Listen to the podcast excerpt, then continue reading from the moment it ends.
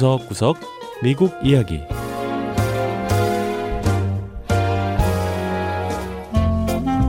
미국 곳곳의 다양한 모습과 진솔한 미국인들의 이야기를 전해드리는 구석구석 미국 이야기 김현숙입니다.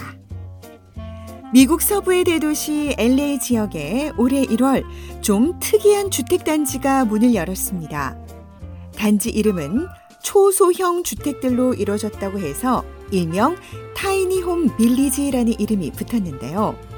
타이니홈은 생활에 꼭 필요한 필수 기능만 가진 작은 집을 말하는데 이곳 LA에서는 노숙자들을 위한 전용 시설로 쓰이고 있다고 합니다. 첫 번째 이야기 LA 노숙자들을 위한 타이니홈 빌리지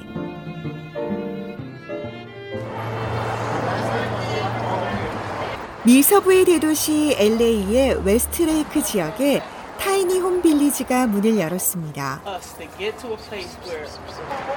언뜻 보면 대형 컨테이너 같게도 보이는 초소형 주택 56채가 들어서 있는데요.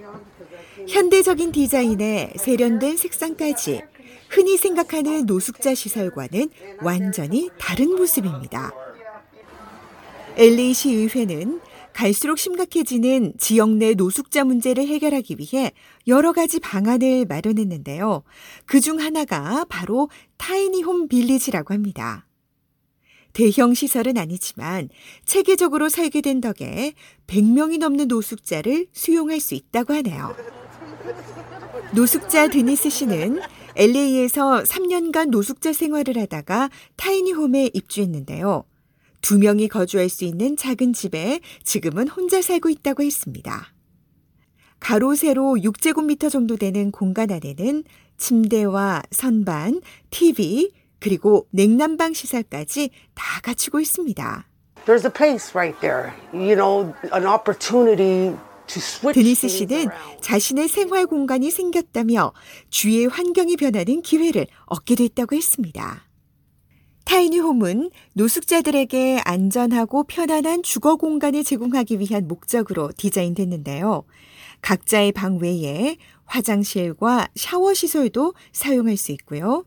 입주자들에겐 아침과 점심 그리고 저녁까지 모두 제공된다고 합니다. 그뿐만 아니라 사회복지사들이 시설에 있는 노숙자들의 재활과 구직을 돕고 있는데요. 도시연금술이라는 사회적 기업에서 파견된 타일러 커크 패트릭 씨는 tiny home은 유사한 노숙자 시설들과는 다른 점이 있다며 그것은 바로 제약이 그렇게 많지 않은 점이라고 했습니다. We don't have curfews. Uh, our, our guidelines around substance abuse or 커크 패트릭 씨는 타이니 홈의 경우 통금 시간이 없고 약물 남용과 관련한 규정도 다른 곳과는 다르다고 했는데요. 술을 마시거나 마약을 했다고 해서 퇴소시키지 않는다는 겁니다.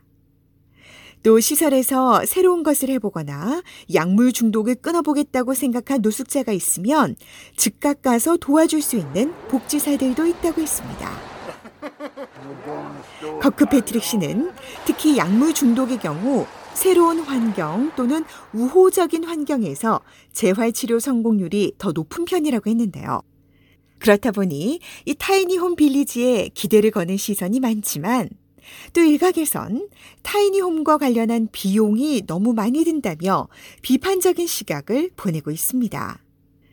지역의 대표적인 신문인 LA 타임스는 놀스 할리우드 지역에 자리 잡은 타이니홈 빌리지에 39채의 초소형 주택을 드리는데 500만 달러가 들었다고 보도했는데요.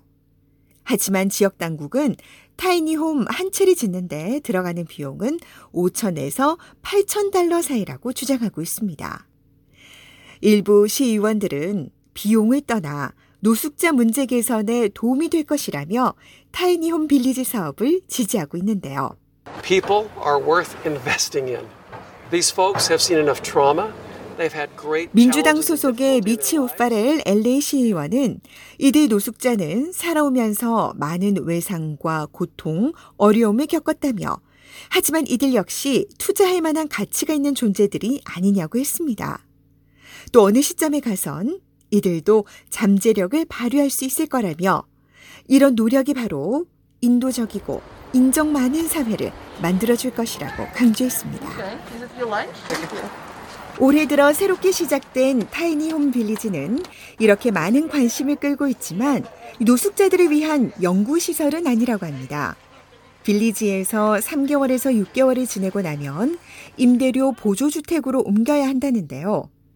시 당국자들은 노숙자들이 계속 거주할 수 있는 보조주택의 경우 현재 많이 부족한 상황이기 때문에 노숙자들이 또 어려움을 겪을 수 있다고 우려하고 있습니다.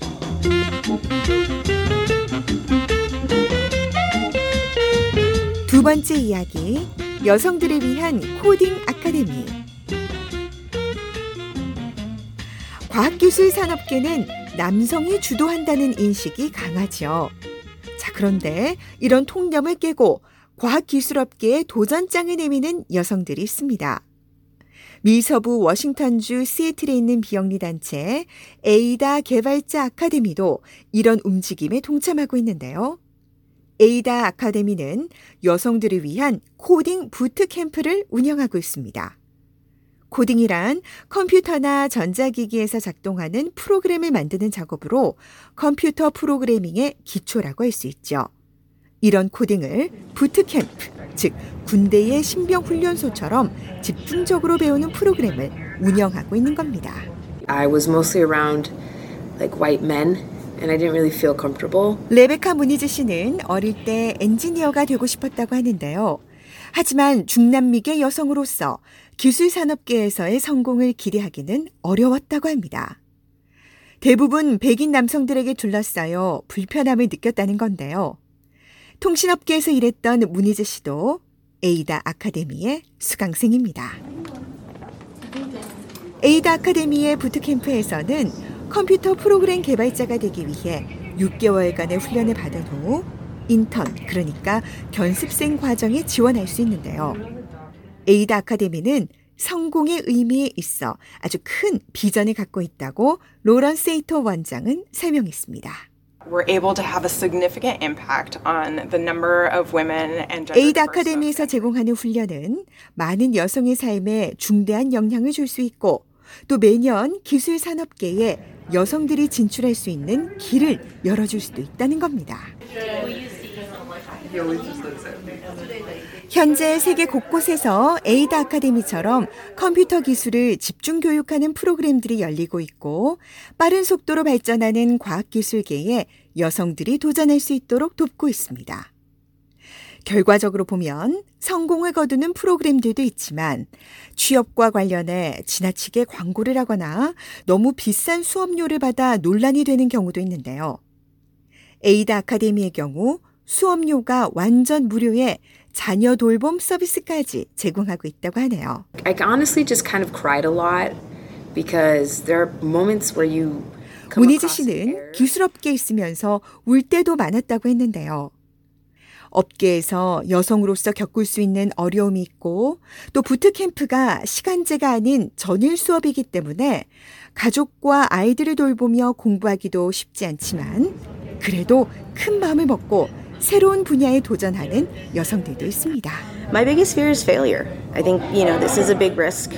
um, 수강생인 알리 이바라 씨는 수업을 들으면서 가장 두려운 건 바로 실패하는 것이라고 했는데요. 학교 사회 선생님이었던 자신이 새로운 경력에 도전하는 데는 큰 위험이 따를 수밖에 없기 때문이라고 했습니다. 지난 2013년 설립된 에이다 아카데미 졸업생은 지금까지 300명이 좀 넘는데요. 졸업생의 94%가 기술업계에 취업하게 됐다고 합니다. making sure that I'm not the only woman of color at the table. 문희주 씨는 사무실에서 본인 혼자만 유색 여성이 아니기를 바란다고 했습니다.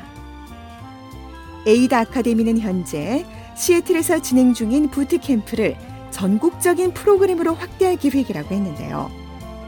미 전역에서 졸업생들이 배출돼 과학기술업계에 변화를 가져오는 촉매제가 되기를 기대한다고 했습니다.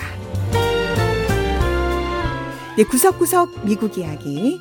다음 주에는 미국의 또 다른 곳에 있는 이야기와 함께 다시 찾아오겠습니다.